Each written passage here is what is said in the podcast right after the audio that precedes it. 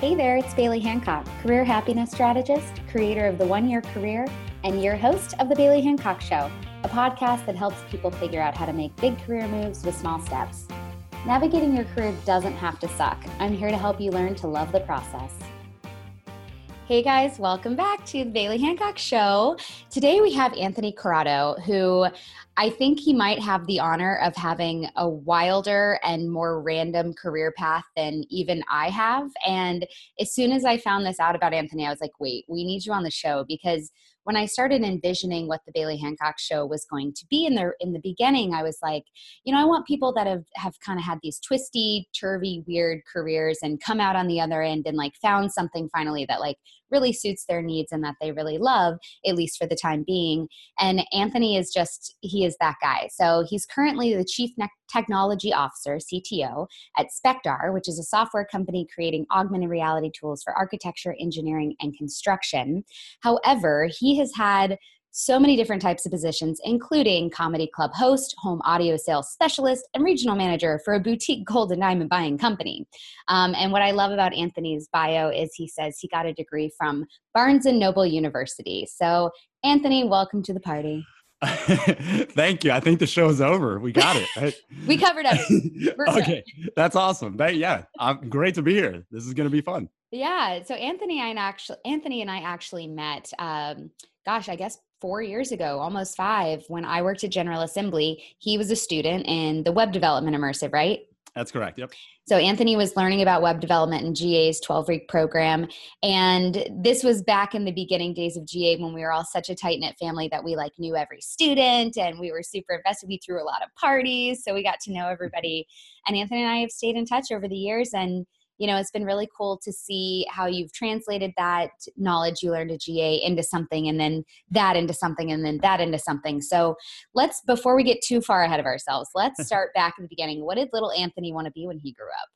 Oh my gosh, little Anthony. I think wow, I think when he finds out, he'll let you know. Um, He's still figuring it out too. Still, I feel like I'm still figuring it out. So, uh, I, I, definitely I was very outdoorsy when I was a kid. I was always outside playing some sport or another, and that was back in the day when like you as a kid you could go out all day and night and you just uh, hear whistle and come home safely. Where did you grow up? Uh, Delaware. I actually grew up in uh, Wilmington, Delaware. So might be your first guest from Delaware. Maybe I think you might. Yeah. Well, there's like what 50 people that live there. It's pretty small. It's, I think it's like six, 65 or 70 65, now. 65. Yeah. Oh no, isn't, no. Isn't Joe Biden a Delaware? Joe Biden, Diamond yeah, Joe. He is Diamond absolutely. Joe. And yep. Aubrey Pro- and Aubrey Plaza. I know those yeah. two. Yeah, you do. They often Perfect. they often share that they're what do you call yourselves? Delawareans? uh, I think so. I, I, probably should know that, but I think Del- Delawareans. Yeah, sure. that sounds better. Delawareans. Okay, so you grew up in Delaware. You're an yep. outdoorsy kid. I feel like yeah, all kids growing up in the '80s were inherently outdoorsy because we had nothing to do inside. Right. There was like kind of maybe TV, but that's it. Yeah, yeah, yeah, exactly. It's like Saturday um, morning cartoons were the highlight. The rest was just mess. So yeah, outdoors it was. So yeah, so that was a big part of my childhood. The other part was uh, I was a huge, and it's it's awesome because you had one on your your show. Uh, I was I wanted to be a Disney Imagineer. Ah, uh, yeah, Laura. Yeah. That was Laura. episode yep. I think five. Yeah, I know she. I had to have her on because I was like, wait, you literally got to do what everybody grew up wanting to do. Yes. Yeah, pretty cool. That's amazing. What did you think that meant? What did you imagine Imagineer meant? I think, well, I guess when I was younger, so I had like kind of a rough childhood when I was growing up. I had uh like I lost a lot of family members when I was younger. I lost my mother at a young age. Mm-hmm. So to me, and I had a grandmother who lived in, like in Orlando. So whenever we'd go to visit her, we'd go to Disney World. And to me, that was always kind of like the chance I got to be a kid again because you grow up so fast when you have those things happen. Yeah. But when I was in Disneyland or Disney World, it was just like everything's magical. It's fantastical it's you just forget about anything you know you forget about all your problems and you're just like this is an amazing world. And to me like that just blew my mind how people could create these incredible stories that just felt like a different world. So i think that's kind of like definitely led to a lot of different decisions i made in my life because it, it put me in that mode of like i want to create these realities. I want to be like them and create these things that just take people away or just make these amazing experiences Wow. Yeah, that ties directly into what you're doing now in, you know, slightly a different way, but yeah. in, in directly like and that's the sweetest answer I've ever heard. I mean, you're right. Like to you, an Imagineer, and that to be fair, I think when you're growing up as a kid and going to Disney World, like Disney Imagineer is the only role you ever hear of. I feel like back in the 80s and 90s, they were either on a show or there was something that like showed what Imagineers were. So you don't think of like, oh yeah, I want to be head of marketing for Disney or I want to do this. You're like, no, that's the one job at Disney and is Imagineer. Mm-hmm. But your your reason for it is is very sweet and just wanting to give people those escape opportunities to be immersed in a different world. And literally that's what AR is. Yeah. Yeah. Well, thank you. Yeah. That's really cool. Well, you're done. You've hit, you've like come full circle. You can oh, stop. No. You can stop. Uh, you can stop trying to find new careers now. We found it for you. how boring would life be? That makes me sad. No, now I'm sad and depressed. Thanks. Oh shit. Well, it's a great episode, guys. Have a have a nice Monday. Um, no, I'm with you. I feel the same way. Like right now, I'm super happy doing what I'm doing, but mm-hmm. I have mm-hmm. no doubt that there's still at least 35 to 40 more career paths in front of me that I haven't even thought up yet. Yeah, that's good. Right. It keeps us going. Yeah. Okay. So talk to me about post high school. Post high school. Uh, post post high school is interesting because in high school I was terrible student, mm. um, very bad grades, uh, missed quite a lot of class, which probably attributed to that. Um, I think ultimately I was never really, I don't know if it was, um, I just wasn't inspired at the time. I'm pretty sure that's what it was, and just never really motivated to learn. Um, so that kind of it, it gave me kind of like an inferiority complex because I mm-hmm. started to think like, well, maybe I'm not as smart as the other kids, or maybe I have like I'm just bad at school, therefore I must be dumb or not, you know, not smart. So that really bothered me for quite a while. Um, and as school, high school was wrapping up, like I definitely couldn't get into any universities. I wasn't really, you know, I'd see all my friends getting ready to go off and they were talking about these big life changes and they were moving and they were going to these universities and they were picking their majors. And I was like, they've got it figured out. That's mm-hmm. awesome. And I had no clue and definitely was not getting into a university. So I kind of, I started going to a community college Del Tech. If there's any Delaware Tech All Stars out there listening, Woo, awesome. big. I think we have a big segment of the listeners that are Del Tech alum. Yeah, awesome. So I I went there thinking like, okay, it's it's something to just do. It's so I can say, yeah, I'm still going to school, continuing my education. Mm-hmm. Um, I figured that once I got there, I'd start figuring things out.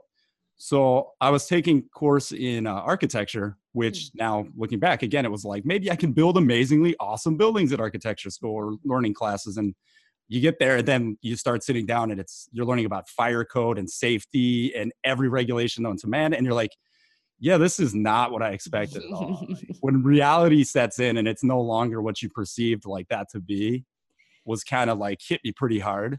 Yeah, that happens to all of us. I, I went to undergrad originally for journalism and got in there and they were like, okay, so in your writing, you need to use, you know, the most simple of words so that a fifth grader could understand. And I had envisioned, you know, writing these long form magazine articles that that use I, I've always loved to write and I've always loved vocabulary. And I was so excited to just use all of it finally. And I was like, wait, what? And eh, to be fair, it was eh, journalism 101, right? So it was talking about the most basic form, but I, I felt the same way. I was like, well, this isn't what I thought it was going to be. I'm out. Yeah. It's good. I feel like most, like everybody listening to the show has that experience. I feel like we all share that in common for sure. I mean, college gives you a dose of expectation versus reality real quick, generally. I mean, mm-hmm. and even on the flip side, for you watching your friends go off to these big colleges feeling like they had it figured out, you, I assume, now realize that no 18 year old has anything figured out, despite how confident they may be. Correct. Yeah. Exactly. So, and here we all are, right? Like here you fast are. forward, you know, too many years. I don't want to count right now, but post college. And I feel like most people end up shaking out in about the same way, right? It's just what happens in those dec- in that decade plus after college. That's what really changes your career path and defines you as a human. It's so little about what happens during those two or four years that you're actually in school. Right. Yeah. Okay. Yeah, so architecture, did you scratch it off the list then? Scratched it. Yep. Dropped out. Scratched it off. Um, couple months later, I was like, you know, maybe it was just because I wasn't mentally prepared. I went and tried again. Same school, this time not for architecture, just more general. Uh, few this I think I lasted even less time this time. Didn't make it. Yeah. So second time dropped out.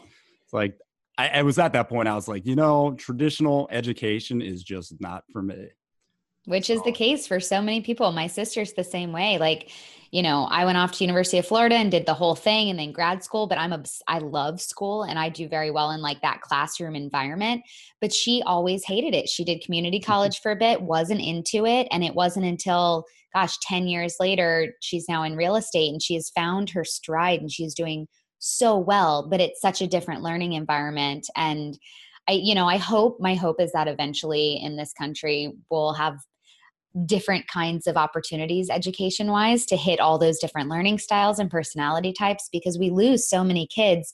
I mean, it breaks my heart to hear you say, like, I just thought I wasn't smart because I didn't do well in school. And it's like, yeah, that's not the only measure of intelligence, but that's what we're told mm-hmm. the measure of intelligence. And I just wonder how many people are out there that you know didn't have the drive that you did to like keep trugging along and finding your thing who just kind of threw in the towel and were like well i'm just not a smart person i'm not a school person i'm just going to do this thing that you know is easier or feels like it's right for me because i mean mm-hmm. yeah we all that's why i love the continuing education stuff and that's what attracted me to general assembly in the beginning was the idea that it was it was an alternative and a supplement to traditional education but you didn't have to have gone to college to be able to do well there mm-hmm.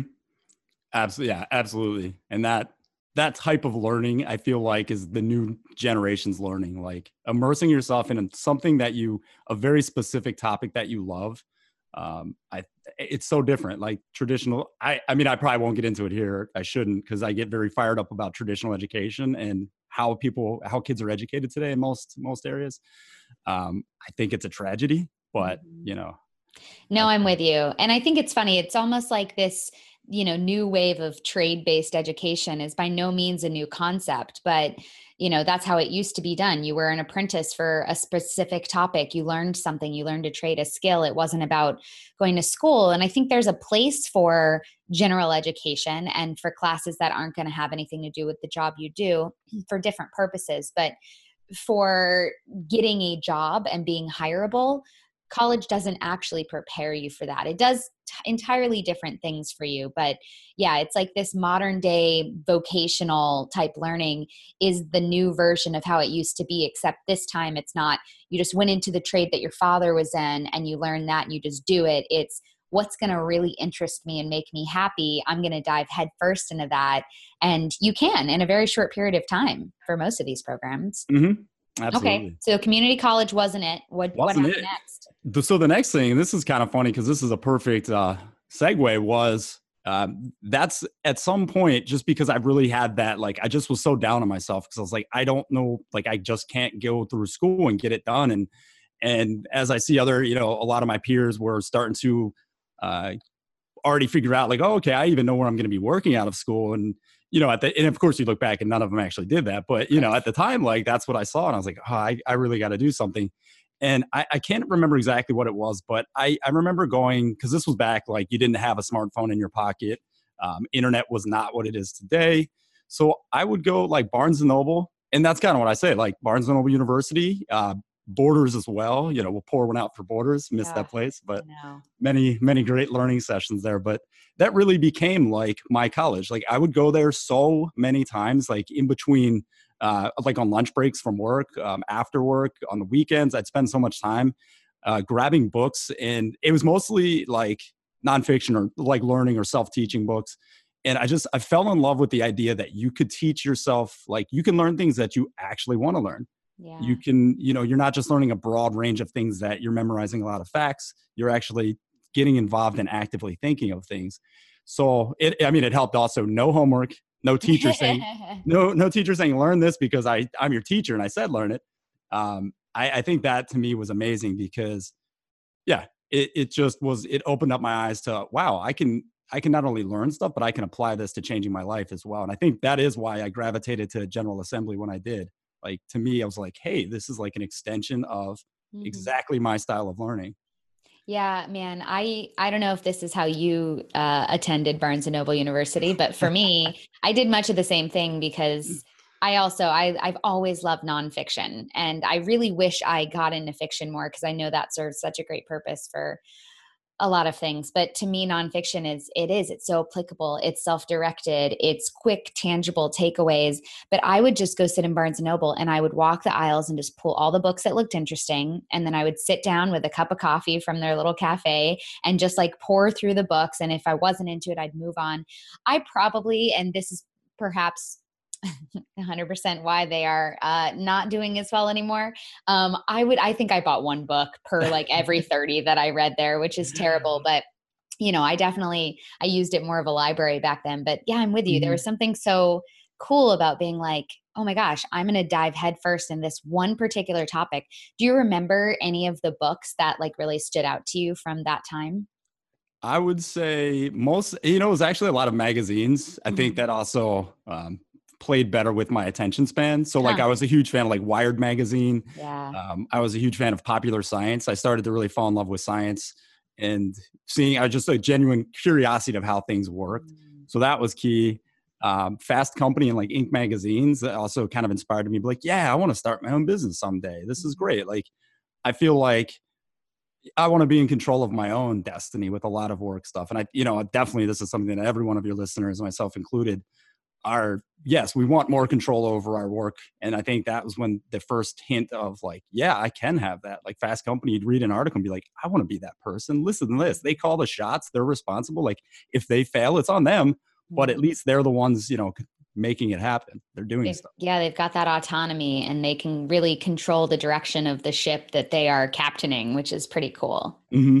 So, what are you doing for work during this Barnes and Noble University stint? Oh my gosh, I was doing so I was, uh, I mean, could have been driving. Uh, I did a lot of delivering jobs, so I delivered flowers, um, delivered pizzas. I worked at two things people love. Exactly. Everybody likes to see that guy show up on their doorstep. Everybody, yeah, exactly. So, um, and you know, I kind of got my first taste of like that. I want to start my own business when I worked at. I won't name the pizza company because uh, it's still a big chain. Um, but so on delivery is like I was I forget how old I was, but I was you know just maybe right towards the end of high school, maybe just after high school, or no, sorry, it was about a year or two after high school. So uh, on deliveries, like I, I worked at a a chain that was a lot of the delivery drivers would on their deliveries would sell other things, not just pizza, and oh. sell legal things, and that's kind of how they made extra money. And I was like, I, am you know I'm making pizza delivery money. I could do better than this. So I did something less illegal, which was I had a I love music, a huge fan of music. So I had just tons of music on my computer from like the Napster days, we'll oh, say. Oh, yeah. And so I was like, all right, I have an idea. So I'd started burning CDs and just started making like I had a printer, so I put like printed out um, like the the banners for each CD so and everything. definitely early 2000s. Oh yeah, totally, yeah. totally. Yeah, yeah. That was like the peak of that. There was always the one kid in school that like had a CD burner. Mm. So yeah, they would sell. I mean, I was I paid twenty dollars for my first custom burn CD with a custom Heck label, yeah. which I think was five bucks extra. Yep. So, Oh, you should have came to me. I was selling them for five to ten bucks. Dang, you were underpricing yourself, man. I, that's true too. Maybe if I would have found your show then, then I could yeah, have been right? doing much better. Who knows? I might have had an Empire record or something. Damn. So, so yeah, that was a, that was kind of a taste of like, oh wow, you can do creative things and make additional money. And I think that maybe planted some seeds for later in life as well. That's cool. okay, so so walk to walk me through the first job you got where it was something you actually wanted to be doing that you were like yeah okay wait this is putting my skills to use. I'm excited about this. It wasn't a means to an end only. Sure. So uh, we won't get into the details but at some point i decided to try college a third time. This you know, time we can't say that you're not thorough. Which yeah, that's true. Thank you. Um, uh, so this one, it was in St. Paul, Minnesota. This time I moved from Delaware. I said, I'm going to change everything. This is going to be it. I'm just going to go and just change everything around me and see if I get different results. So I went for, and I was going for something I actually really loved, which was music. I went for recording, recording engineering and i part of it spawned from i think back to the disney again like i really enjoyed creating like i wanted to do like scoring for films so making soundtracks for movies because again it like played to people's emotions and you can create a story in music that would affect people's emotions and that love that i just love that so i went there started off amazing. Like I was crushing. I was like, this is it. I'm amazing. Like I'm getting great grades. I'm killing it. And then about, yeah, about almost a year in, I just happened again. This time I think I just wasn't skilled. The people around me, and I think this is pretty applicable to this show, like the people around me had been in music their entire lives. They played instruments from when they started, like when they were born, they had family in music. And I had gotten into music two or three years prior and I got there and they knew everything, it seemed like, and I knew very little. Just like technical knowledge, even? Yeah, technical knowledge, like ear training, like they can hear music and know what's being played. They can tell the chords, they can hear the pitch. And those like takes years to develop. Mm-hmm. And I, you know, that's when I started to hit some of those courses. And that's when I was like, I just got very discouraged. Mm-hmm. And needless to say, I dropped out. Mm-hmm. So for the third time, um, which that's three times if you were counting out there. Um, I think that puts my value at three times Zuckerberg. Maybe I don't. yeah, I think uh, yeah, you're well on your way to owning your own company at this point. You've surpassed Zuckerberg, all of the greats supposedly that dropped out of college. So, but you'll you'll like the job I ended up taking, and the reason I left this time also was because I was I was getting to a point where I was like I was out of money. sure, I mean that's an expensive experiment. Oh yeah, big time. I took a job. I got a job through my roommate was working at a company and he brought me in. They really liked me. It was just kind of hanging out and talking with them. And I got the job doing ringtones. I was one of the people that created the original ringtones. Stop it. Oh, 100%. So like oh back in oh the day when God. they were like doo doo doo doo like when they were just starting to get hip, I would make those. Oh my God. I feel like you are part of I mean everybody's first iteration of cell phone ownership. do you do you have any recording still or remember like any of the any of the ones that you helped score yeah absolutely um i did a couple like no doubt so there's a time piece there for you uh believe this is crazy to think maroon 5 i remember doing one of their songs and it sounded so cool and i'm like this is a different style of music that was like I think that was like 14 or 15 years ago. They've been around for a long time. Yeah. Well, they used to be Kara's Flowers before they were Maroon 5. I like. Oh, they're from Florida, right? I don't think, I don't know who they, I don't know where they're from, but I do remember in my I got on the music downloading train after Napster. I was on the like WinMX LimeWire phase. Um, but I, yeah, I was super into music in high school, and Car or Kara's Flowers was their original band name. And I had a few of their songs, and then I remember being in college around like 2003 or four, uh, Maroon 5. I heard my first Maroon 5 song on VH1, you know, back when we still watched music videos. And I was like, wait, these guys sound just like this band. I really like, what the hell? They totally ripped them off. And it ended up being Maroon 5. Yeah. But yeah, so they've been around since the early 2000s. Maroon 5 as it exists has been around since at least 2003. So That's yeah, crazy. we're talking 15 years now. Yeah. Now yeah. we're dating ourselves for sure. Yeah, well, it happens. It happens. It's all we're still here. That's a good thing. Yeah, exactly. much rather be getting old than not. it's true. Okay, so Maroon 5, no doubt. You're and so you're doing basically there's the text tones of these popular songs. Yeah, so I would listen to the music and then I'd have a keyboard in front of me and you play all of the instruments like independently. So you'd kind of match the chords and you create they call it MIDI, which is just like a digital form of music and then that gets uploaded at some point to the servers and then people buy them like it was like 99 cents or a dollar 99 for premium tones. I had um janet jackson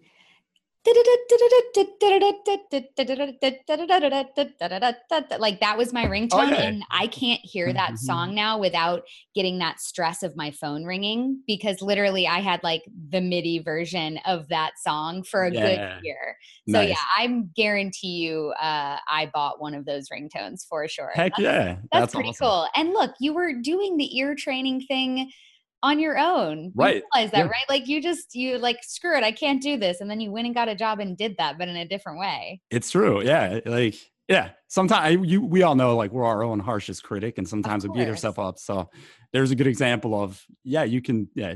Even if you don't think you can do it, chances are you can do it, right? Well, and it doesn't always come in the package we think it's going to, right? Like you were trying mm. to go to school for it, but you don't always have to get a degree in something to be able to do it. Usually you don't actually. I think people that want to go back and get their MBA and everything, I'm like, no, just go get management training. Just go be a manager. Like, yeah, I have a lot of feelings about grad school, probably the way that you do about undergrad, but um, just because I'm still paying off those damn loans and I'm not doing much with that information. But yeah, I mean, it doesn't always come in the form you think it's going to, and you can scratch your professional itches in so many different ways. Yeah, agree. And I think that taught me too. And I, it's easy. Like at times, I used to say, like, "Well, I wish I would have known school wasn't for me sooner. I would have saved a lot." But I, I honestly think that played into like those failures and that kind of experience played into like it gave me so much fuel and motivated me so much and gave me so much passion to to start becoming such a very like diligent self learning like that's what I love to do now. And I think I, I don't think I would have had that passion if I didn't go through those failures. So, well, and I think there's power in quitting things. I'm a big fan of quitting things because it means you're being honest as long as you're doing it for the right reasons. I think if you're quitting something and it's because you've identified, okay, this isn't going to get me where I want to go or this isn't quite the right fit, then that's showing that you give a shit about your happiness and about your professional development. There's a lot of people that just stick it out for the 2 or 4 years of college to get that piece of paper, but they're not learning anything. They're not growing. They're just trudging through day by day, semester by semester spending either their own money or somebody else's and it doesn't really do them much good. So mm-hmm. I wouldn't even count those as failures. I think they were lessons, they were learning opportunities that kind of pointed you more towards something that, you know, obviously the self directed learning for you is so much more valuable and it's um, more efficient for you to learn that way. And hell, it's a lot cheaper. So I think you did just fine. All right. This is good. Okay. This is great pep talk. Yeah, right. This is therapy. We got you. That's right. okay, so you obviously didn't do ringtones forever. What did I that did lead into? That led into a comedy club. So you mentioned the comedy club earlier. Walk uh, me through that jump. walk you through that jump. That was just a jump because um, the ringtone company got acquired by a different company. That was kind of the first startup experience I had they it you walked in and it was like from a movie like it reminded me of the movie big with tom hanks where you uh-huh. go in uh-huh. and there's a keyboard on the floor and there's like foosball and it was kind of before its time like startups yeah. were just starting to get to that level but it was like that so it kind of i was like oh well that you know that was an interesting uh, office but yeah so they got acquired and then i ended up uh, they, they pretty much let go a few of us i was one of those so i didn't know what to do um, and I saw an ad when I was at the Mall of America. So if anybody's been to Minnesota, it's like it was the biggest mall in the world. Is it not anymore? No, I'm sure Dubai. I think it's it. yeah. second big. Yeah, yeah, I think it's second biggest in the world. I've now. still never been, but there's a theme park inside, right? There's a theme park, a roller coaster. It's, I feel like it made the rounds on every TV show and kid movie, like in the '90s. So 100%. they really had a great PR campaign around that. But I never, I haven't made it there yet. One day. Absolutely, you will. Yeah. There, so there was there was an ad. There was a comedy club, and they're like hiring. So I was like, well, I I don't have a job. Um, I want to be funnier. So I'll go to I'll work at a comedy club. So I wasn't uh, so I would I ended up getting a job there, and I was kind of like the do it all person. So I was the host that would sit behind like the DJ booth. So I wasn't on stage telling jokes, like I wasn't an opener, but I was at the DJ booth, and it kind of helped because I had like an audio engineering background, so I knew how to work all the gear. And then they were like, well, also you have to announce the com- like the comedians. And I didn't know that when I took the job. And I was like, oh, okay. So I gotta like, there's gonna be hundreds of people in the audience, and I gotta get on the mic and be like, ladies and gentlemen. and uh, I loved that, and it was so much fun. So it, it was cool because seeing so many different comedians, and they had a lot of people there, like from Bob Saget to uh, some of like the local scene and Midwestern comedians were there. But you got to see like it just how people connect with audience mm. members and it was cool because I learned some lessons about connecting with people through a comedy club, which seems strange, but no, it's one of those things like sense. right. So you, you, get these weird experiences in your life, or you do weird jobs, but they teach you a lot about things you'll use in the future. So it was cool to see like here's a room that didn't laugh at all for the first comedian. Second comedian gets them cracking up. They found a way to connect to that room. Like that's so mm-hmm. important in presentations and sales. Um, so uh, that was a lot of fun. It paid like nothing, and it had weird hours because it was a comedy club. So it wasn't that wasn't anything I was gonna like make something out of. Like I was kind of going, uh, yeah, broke at that job. So that led me. I had worked in restaurants, sprinkled in throughout my my life, and I know you, are a restaurant person. I feel oh, like yeah. we all kind of know. You can kind of recognize restaurant people somehow. Yeah, we're just cooler, you know. It's just, just something like that. It's well, you you either go restaurant or retail, and it just depends on what that first job in high school was. Was uh, it mall or was it at TGI Fridays? And right. Depending on which is also at the mall usually, but um, depending on that, that kind of sets the tone because it's hard to get in to either of those gigs the later in life you go they're like, sorry, if you don't have restaurant experience and you're 25, you're shit out of luck. Like you should have started back when you were 16. Yeah, no doubt. but I, yeah, I'm forever grateful for my restaurant experience because I do feel like if everything went to hell, I could still go get a bartending or waiting job and mm-hmm. be okay. And it like doesn't it teach you to appreciate other people's jobs when oh, you're living Lord. off of tips like you start to have a different appreciation for other people's work well there's no better training for interpersonal communication and customer service and problem solving and maintaining a level of professionalism when you want to do anything but um, i'm sure i mean we all have horror stories or just hilarious stories of shit that customers said to us where we had to just be like you know what? Let me go ahead and get my manager. I'll be right back. Just hold tight okay? Absolutely. And then you walk away around the corner and you're like i'm gonna fucking kill this person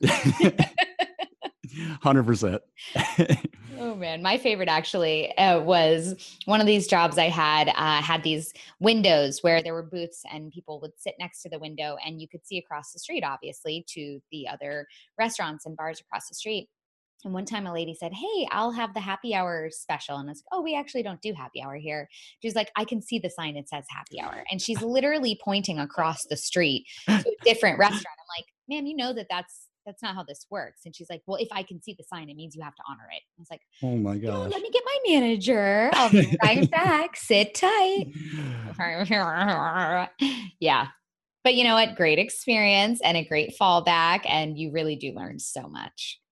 I love it. You, you, I love how you just everything that happens, you turn it positive and make it cheery and happy. And I love that about you. Like, it's well, so awesome. you know, what's the alternative? Like, trust me, I go in, I go through optimistic and pessimistic phases of life. But as it relates to your career, like for the most part, we are all stuck having jobs, which I'm thankful for. I love working um, when I'm in the right situation, but there's always going to be shit. There's always going to be parts that just suck that don't go the way you want, and you can either sit in that and be grumpy about it and and feel like woe is me and the world hates me, or you can be like, okay, what's the lesson here? What am I learning? What can I take from this that is gonna?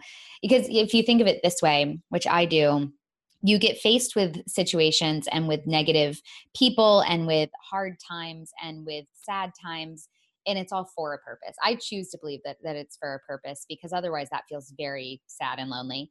Um, but if you think of it as a lesson that's being served to you if you just if you don't learn from it then i i have a feeling it, it keeps coming back and mm-hmm. keeps coming to you. And to me i'm like okay i better learn from it this one time so i don't have to go through this again. And you know I, and i do think you go through similar hard times it's just they change you know the packaging changes a little bit and you have to learn maybe something slightly different from it mm-hmm. each time but it's almost like in a video game like you level up right like when you're little you know having a boy like throw a rock at you, you realize like, oh, this means he likes me. Well, that's confusing and weird.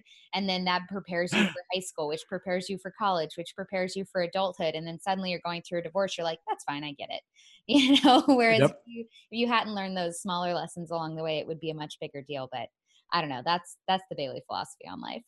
I like that. And you taught me something. You taught me do not throw rocks at girls I like still. Please don't throw rocks at girls. I you know? didn't and know that. And if you're a parent, please treat your boys better.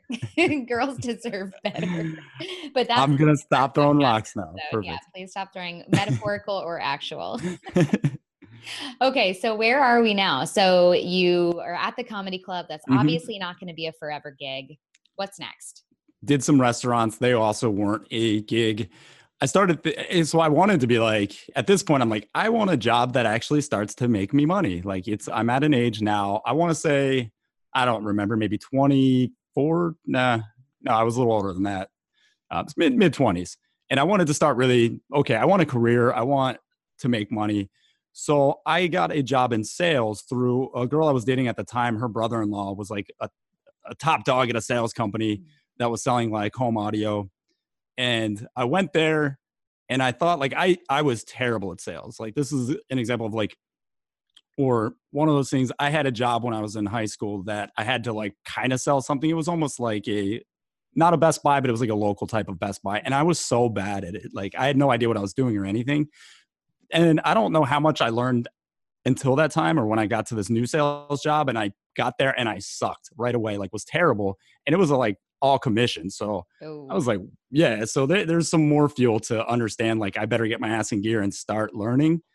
went back to like Barnes and Noble, picked up books on sales, And the, the, one of the things that's worked so well for me over the years is don't you don't have to read an entire book. You don't have to get through the whole book front to back just to say, okay, I read that. I should know everything.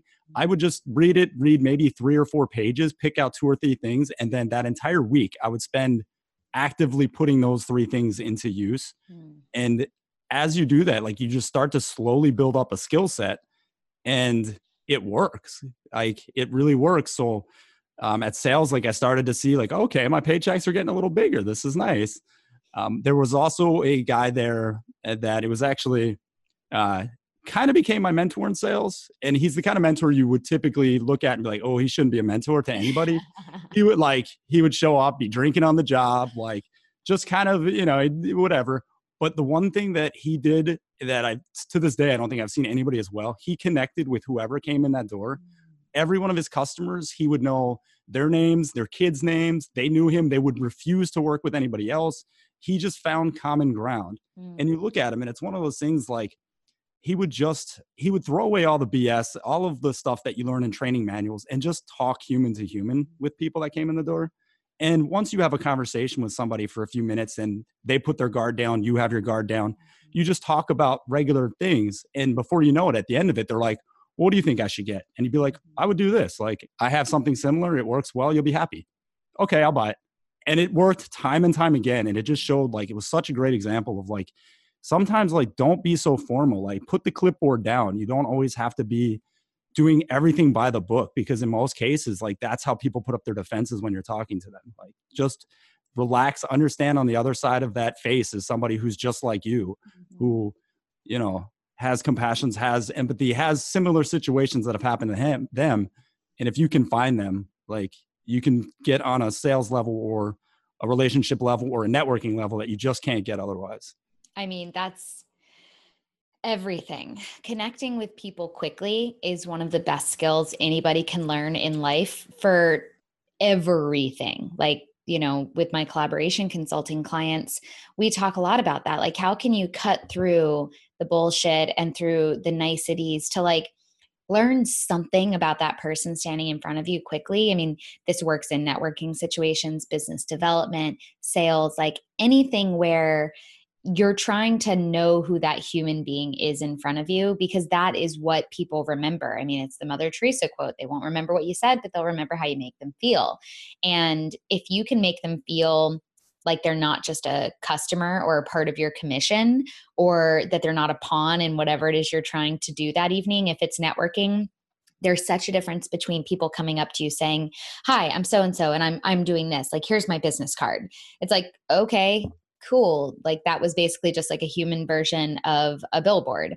Whereas if you walk up and you're like hey i'm bailey you know uh, what are you here for tonight? Like i'm here for this like god isn't this awkward? Da da da da like where are you from? Where'd you go to school? Like you immediately start trying to understand who they are in even broad strokes like that, like asking where somebody's from is one of the best questions because you can say, Oh, I know somebody from there. Oh my gosh, I've always wanted to visit there. Or, Oh, my favorite restaurant I've ever been to is in that state. Like you can find some sort of overlap. I always say, like, look for the overlapping piece on the Venn diagram, right? The two circles. What is that overlapping piece between the two of you? That's where you start and that's where you end because that's your commonality. And people, people very quickly will fall in love with with you as a person if you can find that overlap and make them feel seen and heard and everybody's just looking for familiarity you know? Mm-hmm. Absolutely. I mean good that i feel like he was he was uh in what is it? The um the three ghosts of christmas past present and future. The drunk one for you I, right? Lessons were learned and lessons was, were learned. and that's you know that's all that matters. Okay so did you start getting better and better at sales? I did. I started to get much better and now i was finally for the first time like okay i'm making good money. Like it feels good. Um i i was enjoying it most of the time i was enjoying it. It still kind of got stressful at times because being on commission the ups and downs you know, it's like you and freelance and totally. when you do that like you you ultimately you feel confident that I'm going to keep this going, but at the same time, if you know that there could be huge like dry spells in front of you, so. Um, well, and I love that you were also back in music, or not music, but music adjacent and audio technology. Like you've yeah. never fully left. Like you've always kind of kept a little toe in there. Yep, that's true. And and I mean, essentially in sales, you're you're painting a story. It's not your goal isn't to just you know. I always looked at it. You create a win-win for people. Like it's not you're not going in to see how much money can I make from them. That's not the right way to do it. You're never going to succeed long term. But I like the concept was always like you want to build a story when you're selling something. Like you don't want to just say talk about the feature um, hey, this can do this. This has a frequency range of this. Like people don't really care about that stuff. But ultimately, for like, this speaker will sound great. So when you have the kids over for movie night, like it's going to sound like you're in the theater for a fraction of the cost. Like mm-hmm. you can make your own popcorn, no $18 sodas, sit in your living room and enjoy these amazing speakers with your family on family night. Like that's an experience. And that to me was like, ah, I loved like that whole storytelling aspect of sales. You're helping them create an experience. Bingo. Look at you. Oh my gosh. So, okay, what next? What next? I, speaking of networking, uh, this is where I was at a poker game at one of my friend's poker games, and his uncle, who had was an entrepreneur who had a bunch of different companies. He had worked at a bunch of different companies. I'd met him at this poker game. We chatted. He something about him really stuck out about him. Like he really knows his stuff when it comes to business. This is somebody I want to keep in my circle because he's he's cool, he's friendly, and he's got great experience. So we continued to keep in touch for months after and months after. And he would always tell me about his new ventures that he was working on. And one of them was like, okay, so I started a gold buying company. So this is cool, gold buying, which, uh, and how it worked was it's, I know Cash for Gold, if you remember those days, oh, right? Yeah. Oh yeah, like MC Hammer or just Hammer and uh, like Robin Leach were like the face of like the mail in your gold place. Yeah well, we were like a brick and mortar store. We were actually a location. It was one of the first locations to actually just be a gold buyer. And our thing was a lot of people had this negative connotation of cash for gold, sell us your gold. Oh, it's going to be a grimy like shop where they're going to have to buzz me in. There's going to be an armed guard. We completely blew their expectations out of the water with this company. And this has started. So he's explaining, like, he's like, you wouldn't believe it. He's like, you come in, it's like a spa. It's like you're coming in to get your nails done or you're coming in to get a massage. And people just relax have a great time and they sell gold, they make money that they never thought they were going to get because it was old jewelry sitting in a drawer somewhere. And then we make a pretty hefty profit. He's like, it's working. Uh, the first store actually was in the Mall of America. So another tie into the mall. And he was like, look, it's going so well.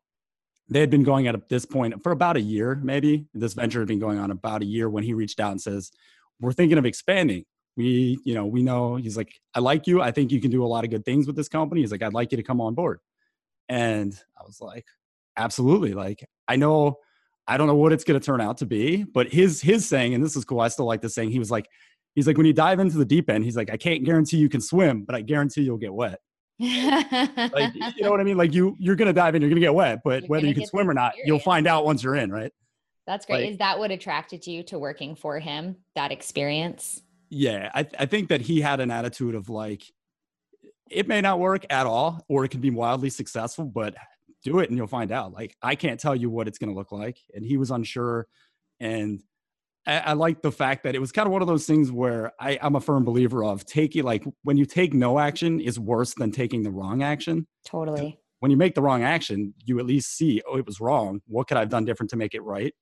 But when you don't act, you don't get any feedback, you don't learn.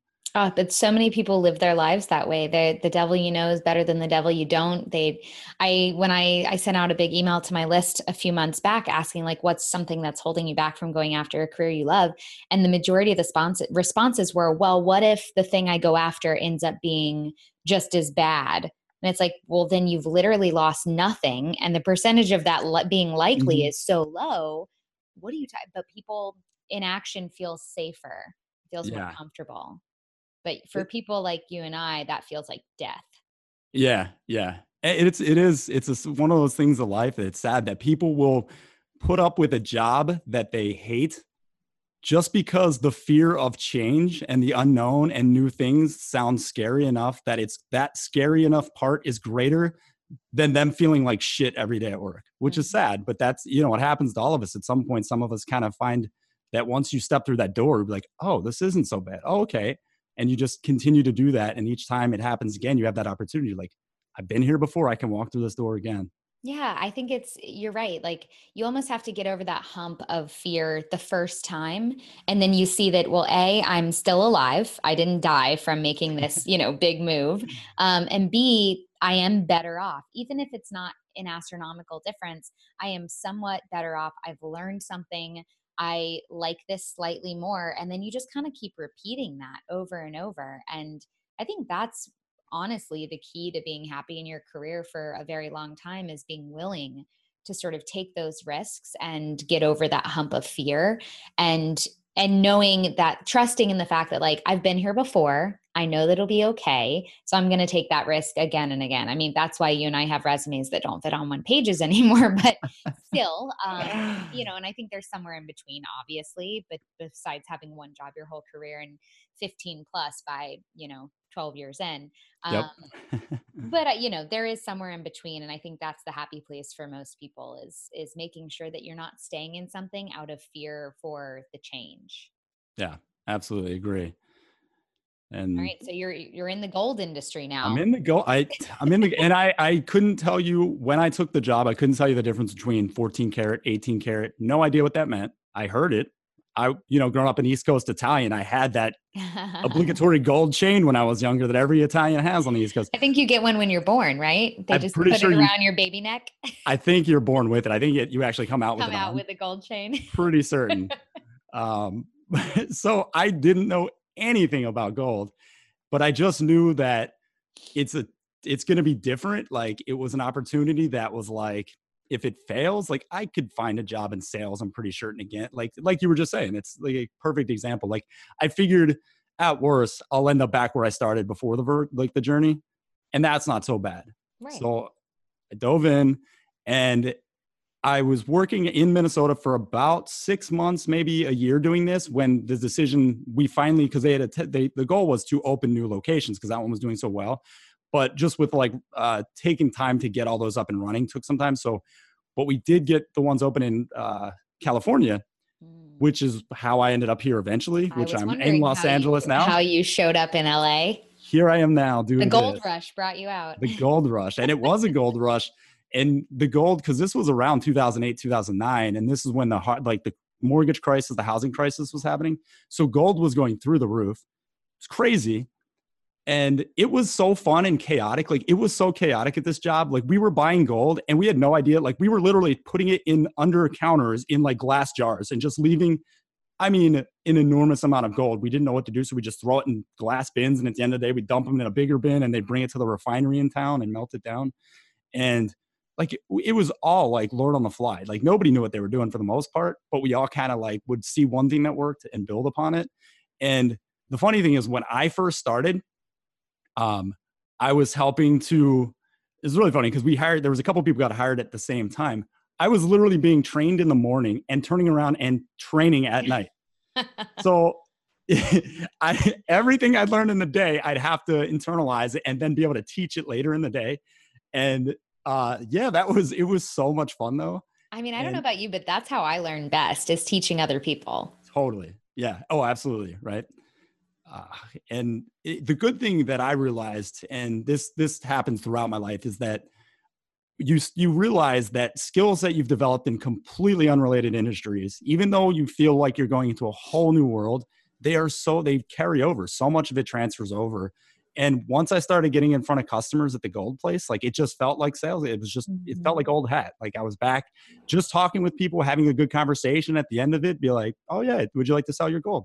Absolutely this is fun i love this i'm going to tell all my friends about this Just well like, and I feel like that's such an interesting venue for sales because you're asking them to part with something that potentially has a lot of meaning to them. And it potentially in a very stressful situation for them. Like those years, I was one of the people that got sucked into the housing crisis. I bought a home and ended up doing a short sale on it like two years later in the peak of all of this.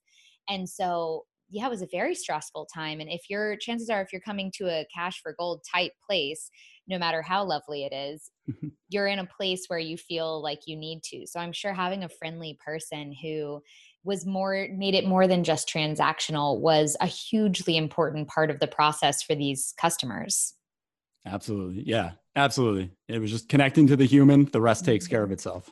Yeah, it really does. And it's funny. I'm so glad you said that about the skills transferring because that's something I harp on a lot is like you're never starting over. You couldn't start over if you tried because you are the combination of all of the skills, all of the experiences, all of the people you've met, everything you've ever done and learned in the past does not just wipe clean when you start a new type of role or go into a new industry. It's just you know it's transferred in a different way and mm-hmm. so yeah everything you had done up into this point was building up to you being great at this job. you know, even teaching yourself in Barnes and Noble, that I think if you can self educate, that's such a great skill to have for your entire life because it means you don't depend on somebody else to teach you.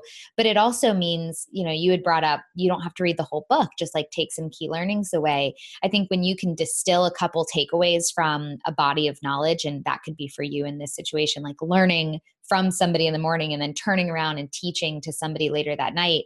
I don't know that you could have done that, or at least not as well, had you not spent all that time basically doing that for yourself in the aisles of Barnes and Noble.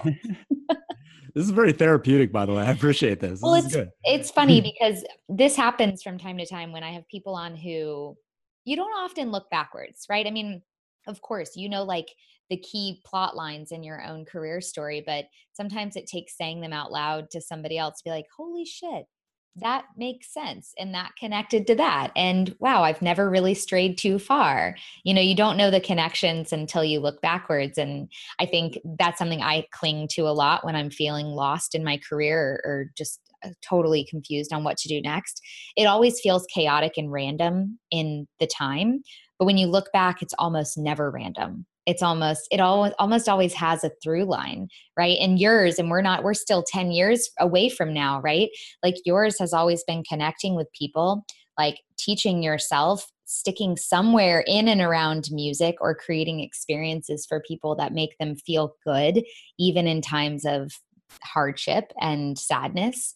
And like that's that's been your through line this entire time. So yeah it's pretty cool to see Thank you. This is yeah. I'm getting like free career coaching. Being on this is amazing. This is great. You're connecting dots that I've never seen before. So well, you have a really cool. This is why I wanted to have you on because even when we were just chatting at coffee, I was like, man, I don't think he knows how interesting his career path has been, and I find it fascinating to hear people's stories and see things that they don't see because it's like, no, look, you knew you some deep somewhere deep down inside of you knew what you were doing this whole time, right? You were following your instincts. You were you were kind of picking up on clues that maybe you didn't even know you were picking up on and like even these mentors and people that gave you a chance like they were doorways and you chose to walk through. You didn't have to. You could have stayed in your hometown doing whatever it is that you felt like you could do easily, which a lot of people do, but you kind of walked through those doorways and you said yes in times when it would have been easier to say no because it was unknown. So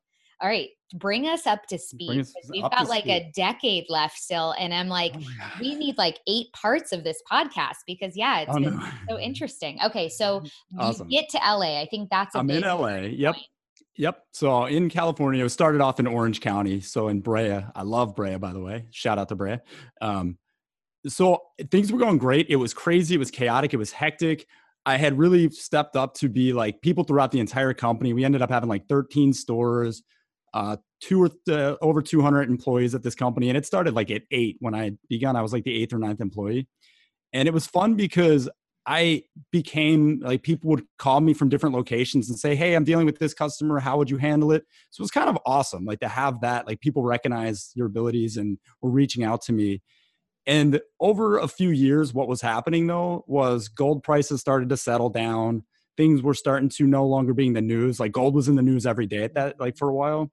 And once it started to lose its like, it was just, it wasn't in, it wasn't hip.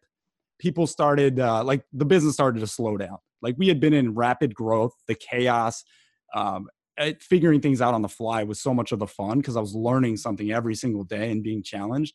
Once it started to transition into now I'm just showing up at work and punching a clock, mm. that's when things really started to get back to like a, yeah, this is not what I want to be doing. I'd show up and half of the day I'd sit on a computer and just read articles.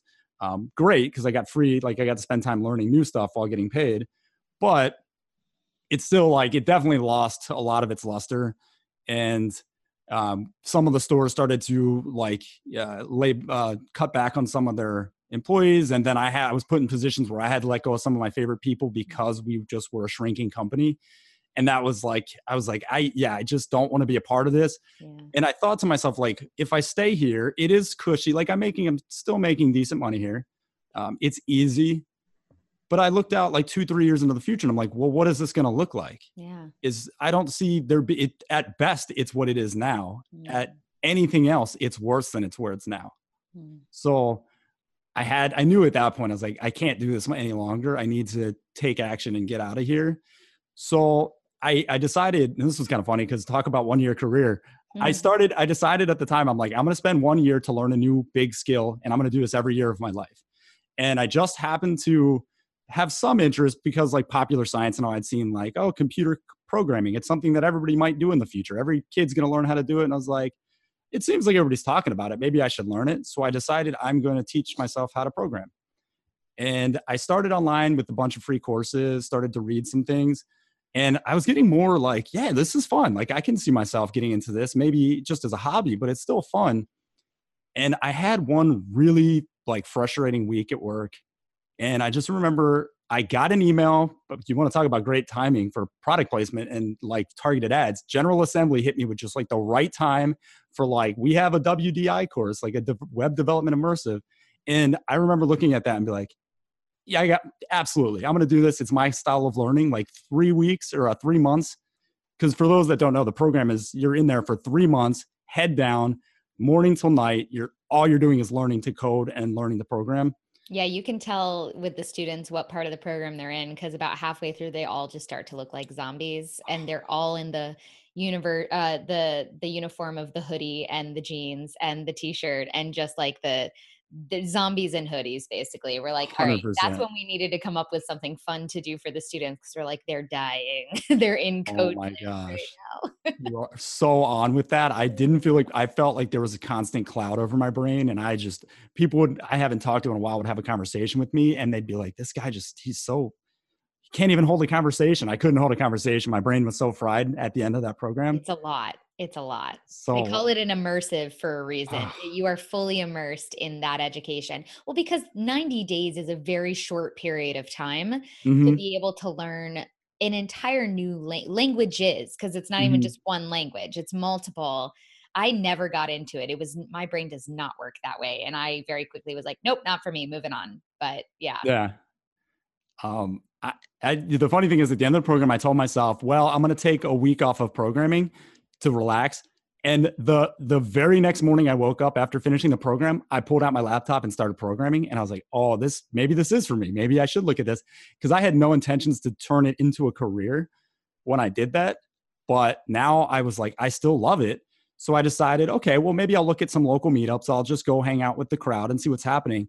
And I remember going to one meetup and this is where a lot of peers like a lot of people were going to like intros or like meet and greets for developers. And I figured like that's where a bulk of the crowd's going to be. I don't know if I'm going to stand out in that crowd. So I went to a engine. It was like a Node.js event, which is kind of a software, a back end software framework. I went to this event that was pretty much for people that have been in the industry for quite a while.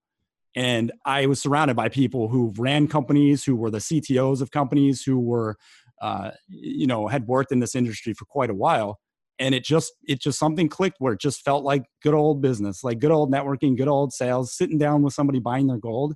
And when i walked away from there i ended up getting not only my next job but my job after that connection at that night. One event led to two different job opportunities that would last me about three years two and a half years. I mean shit if that isn't a was this a meetup? It was a meetup yeah you know, I hate Meetup and I love Meetup because I think the only reason I hate Meetup is the marketer in me because you can't collect emails from people that attend Meetups. However, they are so great. If you've never gone to meetup.com, it is the place where everybody is self-described you know they they say yes i am into this one super specific topic. Who else is with me? And some groups have 10 people some have thousands upon thousands but it is one of the best ways to find your people. You know find the people that are interested in the very nuanced random ass topic that you are or you know if you're new to a city i always say meetups are one of the best places to go to meet people and network mm-hmm. because like as it relates to networking, uh, were you going that night to try and find a job? No. Exactly.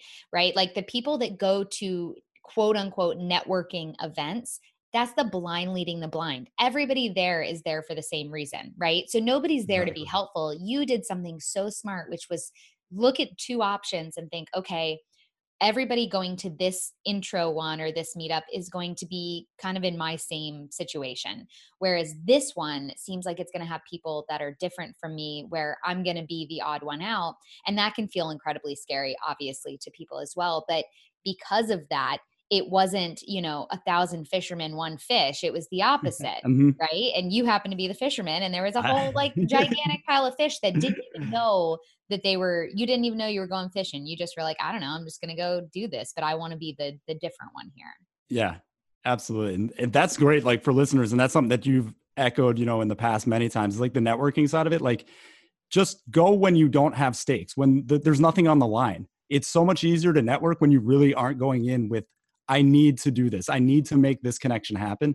If you there's nothing on the line, you like when you don't have that pressure, you're just so much more natural and so much more likable to people. It's just it's one of those things. yeah, things. people can smell desperation from a mile away. Absolutely. And if you're going Absolutely. in there be like, "Hi, I'm Anthony. Um, I'm looking for a job in this, that, and the other," people are like, "Oh, he wants something from me." Oh, yeah.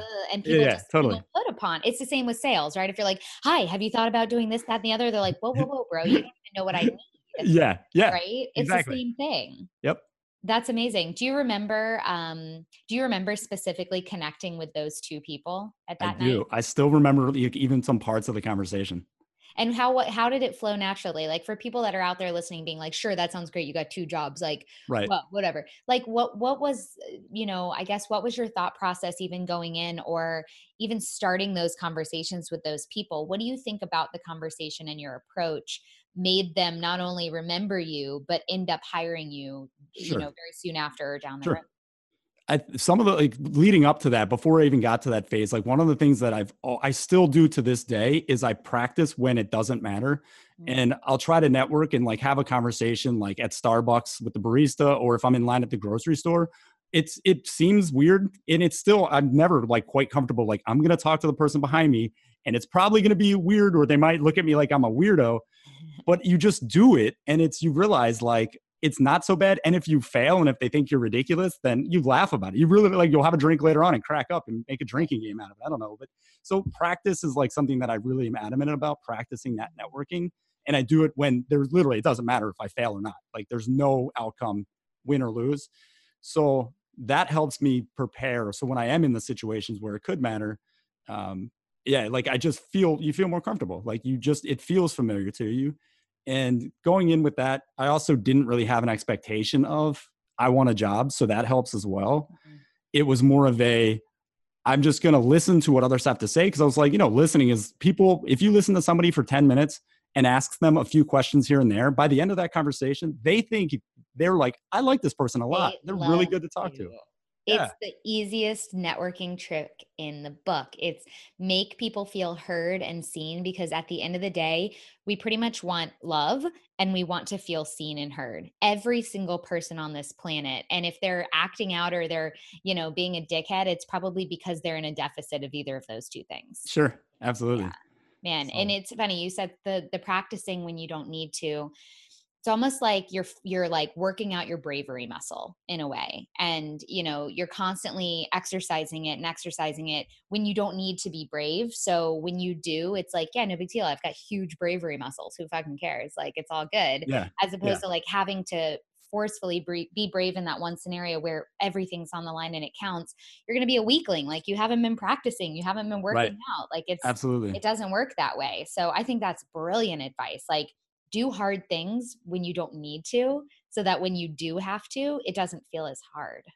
Absolutely yeah and it's and i hope the listeners like anybody out there who's like yeah that's still like it's it's just not me to be that outgoing of a person it's a hundred percent something you can practice and you can get better at like i was terrible at sales i was terrible i was afraid of my own shadow from that inferiority complex of never having an education like an education but you just you get better at it and it it never quite goes away like you'll still have anxiety like i still have anxiety when i do events and but you just learn to be like i know what's on the other side of this i just have to get there so don't stop. Like just push yourself and it's try like give it a shot and it's funny like have a laugh like have a laugh with your good friends after like if you fail that's fine because at least you have a funny story to tell this like, is true. I mean, and there's your silver lining also. It's like, screw it. Like, yeah, I tried talking to the lady behind me in the grocery store line and she like refused to even look at me. And I just stood there talking to myself, for, but it's going to be over so soon. It's okay. Like, you're not going to die from those situations. We do way harder things in life than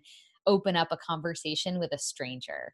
Like yep. we're so afraid of other people who are also afraid of other people who are also afraid of other people. Like we're all just in our own heads and judging ourselves so harshly that it's almost never you being judged. It's that person, you know, and I guarantee you whether they respond to you or and engage in a conversation with you or not, they leave that interaction thinking about that interaction. They leave thinking like, "Wow, that was odd, but I enjoyed it." Or wow what a nice guy like eh, a stranger smiled at me and looked me in the eyeballs and like acknowledged my presence behind them. How many times are we on public transportation or standing in a line somewhere and we're mere inches from another human being and we don't even acknowledge that they're there? It's the weirdest thing to me. Like when you walk past somebody on a sidewalk and they actively look down or away it's like I'm not I'm not scary. Why can't yeah. you look, like have a half second of a connection with somebody and acknowledge like this is crazy, right? This whole thing, this whole life thing's wild. Yeah, cool. Okay, bye. See ya. That's such a cool way to put it. Yeah, you're absolutely right. That's so cool. People just want to be seen. And mm-hmm. if you can make them feel seen, they will remember you forever, even if they are like, yeah, that's rando in the grocery store line, like looked at me and talked to me. But like, yep. I felt good after. and maybe they'll do it to somebody. And it really is that kind of transaction.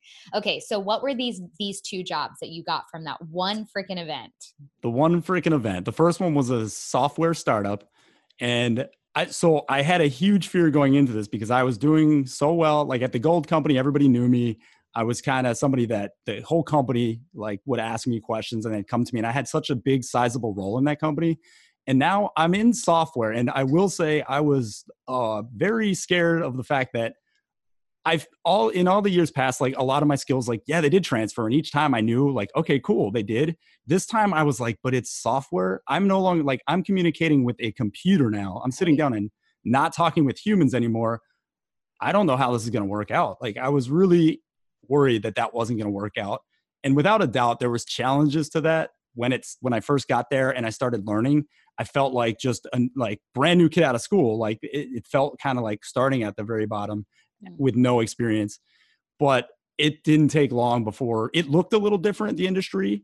But I started to make those connections where it's like, oh, okay, this is kind of similar to an, like a situation that I've handled before. Okay, I got this, and I, I just would busting my ass to learn coding because it's when you when you first learn a new skill, something that's drastically different, you definitely have to put in that effort. Like you just have to hit the books, hit the whatever it is, you just got to dive into it and spend a lot of time. But once I started to do that and I was starting to gain my confidence and get my feet, you know, start to get my footing on this, then I was like, okay, and it allowed it opened up the opportunity for me to uh, use the skills that I did have. So I got uh, did that for about a year as most startups do, they ended up uh, running out of money and stopping paying their employees. Like stopped paying their employees. Yeah, that's always fun. Always fun. So it's like, oh, that was I didn't know that was my last paycheck. Well, I would have done things differently had I known. Yeah, I w- I wouldn't have worked the next four weeks without a paycheck, not knowing I wasn't going to see it. Yeah. Um, that's a sour spot, but you know, hey, that's that's startup life at times, right? It is. It's the risk you take for potential huge rewards. Exactly. exactly. That's why people do it and that it did lead me though during that time like that was cool because i had kept and this is another important thing is i kept my contacts warm throughout that. Even when i had a job and i was content with that job at the time it's there's so much value in keeping your network informed. And because in a case that you do like oh i just lost my job. I need to reach out to my network like if you just come out of the blue after two years and you're like, oh, hey, how's it going? Oh, are you guys hiring? Oh, cool. Like it's so fake and cheesy. Like that's a hard way to do it. And like you said, people spot that right away. So they spot the desperation. So this, thankfully, I had just kept in touch with this guy who was the owner. Um, uh, Philippe, you probably even know him. Philippe Lewicki, he's based in LA. Um, he's a very eccentric and awesome guy. But we ended up talking and he's like, well, look, we're hiring people. You should at least come in and interview or talk to my developers and see we're doing some cool stuff. We're expanding. So I went in and even more intimidated because these were really like hardcore, like smart. Uh, everybody in the office was very great at what they did. I was surrounded by people that was somewhat intimidating, but it ended up working out. They offered me it, and uh, yeah, it was fun. I got to work on some really just a weird variety of projects from drone racing to uh, we did some stuff for the entertainment industry with like big name movies. We got to build some software mobile apps for them. Um, and then that's what introduced me to augmented reality, which now mm. became like, yeah, this is this is what I want to be doing. At that's least the now, full circle right? thing, right? The full creating circle. immersive experiences for people to take them out of their shitty reality, Heck if that's the case. Heck yeah, and that's where like, and is everybody familiar with augmented reality? I mean, I, that's probably something that Lay I think it out for them real quick because they may not be. Augmented reality. It's it's basically you're putting digital content in the real world around you. It's so, Pokemon Go. If anybody Pokemon Go. played Pokemon, I'm grateful for Pokemon Go because it it opened up the majority of people's eyes to what AR actually was, augmented Yep. reality. So you hold say let's just use your phone. You hold up your phone and what you see on your phone mirrors reality but also has that digital content layered on top of it. So as you're walking down the street looking for Pokemon, you're seeing the street but you're also seeing the little Pokemon on your screen. So it's kind of a blending of those two realities. Exactly. And Snapchat's another great example. Yes. You, you if you've ever used a filter, you tap the screen, it recognizes your face, you get bunny ears. That's augmented reality. That's AR. Yeah. So, but uh, like there are practical apps for it. the translation app. You can download like translation apps. So if you're in a foreign country with foreign language, you look around and all the signs are in a different language. You hold up your phone and in real time it translates cool. to English. Awesome, right? I mean, that's what I always wish my superpower was being able to speak every language on earth so you could go anywhere and not feel scared. And you kind of can now. It's so Yeah. cool. It's cool, right? It's Yeah, totally it awesome. helps you survive the real world. So how are how are well, first of all, uh, how did you go from going into GA's, you know, web development immersive where you had no technical background in this sort of thing to now you're a chief technology officer, which is the highest role you have in a company. Like you are the head tech guy. Where where did that jump come from? that jump happened when I, after I got the taste of AR and realized that I was seeing something that was going to be, it's going to be massive. It's going to affect every industry. Um, I, I saw the value there because, I mean, no matter it's it's easier to name industries that it won't touch than it is to name them because it's going to be everywhere. Um, it just kind of a quick examples would be like they have uh, uh, like museums for teaching. They'll start to have AR in museums where instead of just looking at a T Rex, like you have glasses on and the T Rex comes alive and you get to see it eating or hunting in real life, real scale. Which, if you can imagine what that'll do for like kids and how it inspires people to want to learn more. Talk about learning styles. Oh like that will tap that will ignite so many more children to be excited about learning versus just Uh, oh, reading it in a book. absolutely. Yeah. So like that's a cool example. They're using it in healthcare to help train like surgeons so they can see in a real environment and overlay like what they're going to look for when they see a surgery happening in real time. So there's so many awesome uses. Um, L'Oreal is huge into this. So in the makeup business, it's almost like Snapchat, but you can see what like lipstick, eyeliner, all that looks like. So it kind of great for sales and marketing as well, right? It helps And- people envision something that they can't a lot of the times. I'm a terrible, I'm really bad at walking into a room and imagining all the possibilities of the room. I kind of need to see it. I love that, like Lowe's, I think, had an AR app or something um, for a while there. They did an activation where, yeah, you could walk around your house and be like, okay, what would this paint color look like? What would, you know, this piece of furniture look like? Mhm. What would these physical changes look like in reality? I think it's, I'm so excited for that to be part of pretty much every company's app and every i mean i'm still even thinking app wise like forgetting about glasses and more fully immersive experience Mhm. so yeah so you you the- fell in love with this whole Fell in love. industry once I had a taste of it and and I looked around and I would talk to people about it and I was like, they're not they don't they're not as excited as I am. Are they kidding me? Are you seeing what this can do? And I had like we got this AR headset from Microsoft uh, a couple years back, and when you, it's just mind blowing what it could do.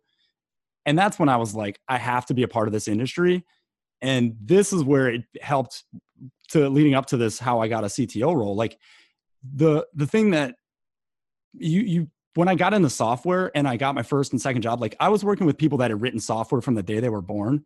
Like they had been doing like JavaScript for 15 years, very, you know, And here I am just learning it for the first time. And I'm competing with people that have 15 years experience. That's tough. Yeah. But within a year of working on augmented reality, like I've had a couple years of software development experience, but now I'm developing for AR hardware. And all of a sudden people are like, oh, you should reach out to Anthony. He's an expert in that. And I'm like, I'm an expert. Like I just started coding like three, four years ago, and people are calling me an expert. And that's where like that's the value in finding that niche like area, but just going in all in on it and becoming like learning much about it and understanding how not just the technical details, but understand how it's going to affect the people that you're going to end up talking to and your audience. And to me, like all of a sudden people were calling me an expert at this. And I was like, I got to run with this. Like, I can't let this go. Like, so I started doing freelance work, which that introduced me to uh, contract work consultant. Um, it turns out, yeah, using the word consultant ended up boosting the pay a little bit. So yeah. I like to say consultant. Me too, uh, buddy. Me too. you've discovered it. That's great. So, so I was doing jobs from random jobs from working on like a guy who's a DJ who was using AR to queue up music in live performances. It's awesome. Another company, they do haptic feedback for VR. So basically, you reach out and your hand, it uses sound, but it feels like you're touching a real object when there's nothing there. And it convinces the brain when you see it in AR and VR that you're touching so something. Wild. So like these were the projects I was working on. I was like, damn, this is pretty odd. Like I went from not doing any software to this in just a few years, just because I found like a niche that nobody was filling and it was just starting to just start to go. And then I through basically I saw this YouTube video. I was looking at cool things that people have done with AR, and there was this construction company in Los Angeles who had built an entire bathroom using just the HoloLens. Like they assembled the frame of a bathroom using only the HoloLens. And I'm like, yes. And uh, sorry, the HoloLens is Microsoft's headset version. So it's augmented reality glasses. But I saw them build that and I'm like, hell yeah, this is perfect. Like, that's amazing. They just constructed something using no blueprints, no PDF file. That's crazy. a hammer, nails, wood, and this AR device. And I reached out to the guy who posted the video, and he happened to be living in Los Angeles. I was like, hey, let's meet for coffee. I love AR. I love what you're doing. I'd love to just talk more about your company. A um, couple coffee talks later, he was like, well, look, we're doing a lot. We're outsourcing all this work. We'd like to do it internally. Are you interested in doing some work for us? and that led to consulting for this construction company uh, doing that for a while. We decided we had a lot of value there. They the relationship was great. I like the contracting part of it because it, we got to test each other out. And i was like well i'm going to be a contractor for a long time. I'm enjoying this freedom and i love the fact that like i can do what i want when i want and everything. But then it was like look we really love your work. We're excited to be working with you. We have you know and they made a really good offer. And i was like i'm loving what i'm doing. I still have all the freedoms. They've not none of this in. Um, they're allowing me to move wherever I want, and basically, I, here I have a chance to really have a say on everything technology that we do moving forward. So I took the role as CTO. And here we are. Here we are.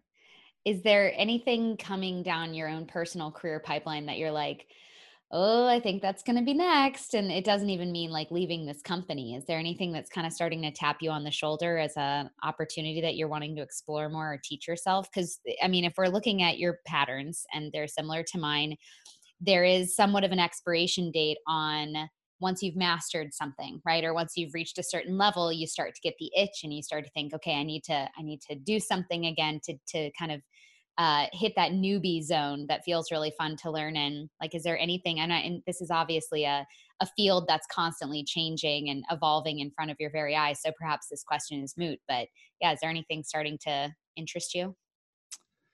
Well, talk about circling back. Yeah, I want to be like the poor man's Disney Imagineer. Like, I want to build an experience for people in AR that just blows their mind, something that you can experience at home. So, if you're not fortunate enough to live on one of the coasts, you get that experience in your own home and it's so convincing and you'll have that same emotional grasp mm-hmm. and that eye-opening magical experience when you have ar so um, could be a passion project could be a future opportunity down the line. Uh, probably be a passion project for the time being but gives me an excuse to just build fun stuff right? Man. Well this has been so fun. I'm so glad that I got to have you on. I think there were, I don't even know what I'm going to call this episode or how I'm going to describe it because there were just so many good nuggets of wisdom and like life learning lessons and i'm just super excited to have you on in like five years to be like man okay let's have another hour plus conversation about what's happened in these five years because i have no doubt that it's going to continue to get cooler and cooler and i feel like you keep knowing yourself a little bit more with every job you've had and you know you're building on this massive skill set that you perhaps didn't even mean to have but here you are. And yeah it'll be see- really cool to see how you weave them all together in the future Awesome. Thank thank you. Thank you so much for having me too. This was a lot of fun. I hope people got something out of this and it wasn't just like, wow, this dude just talks about himself. Like that's a fear.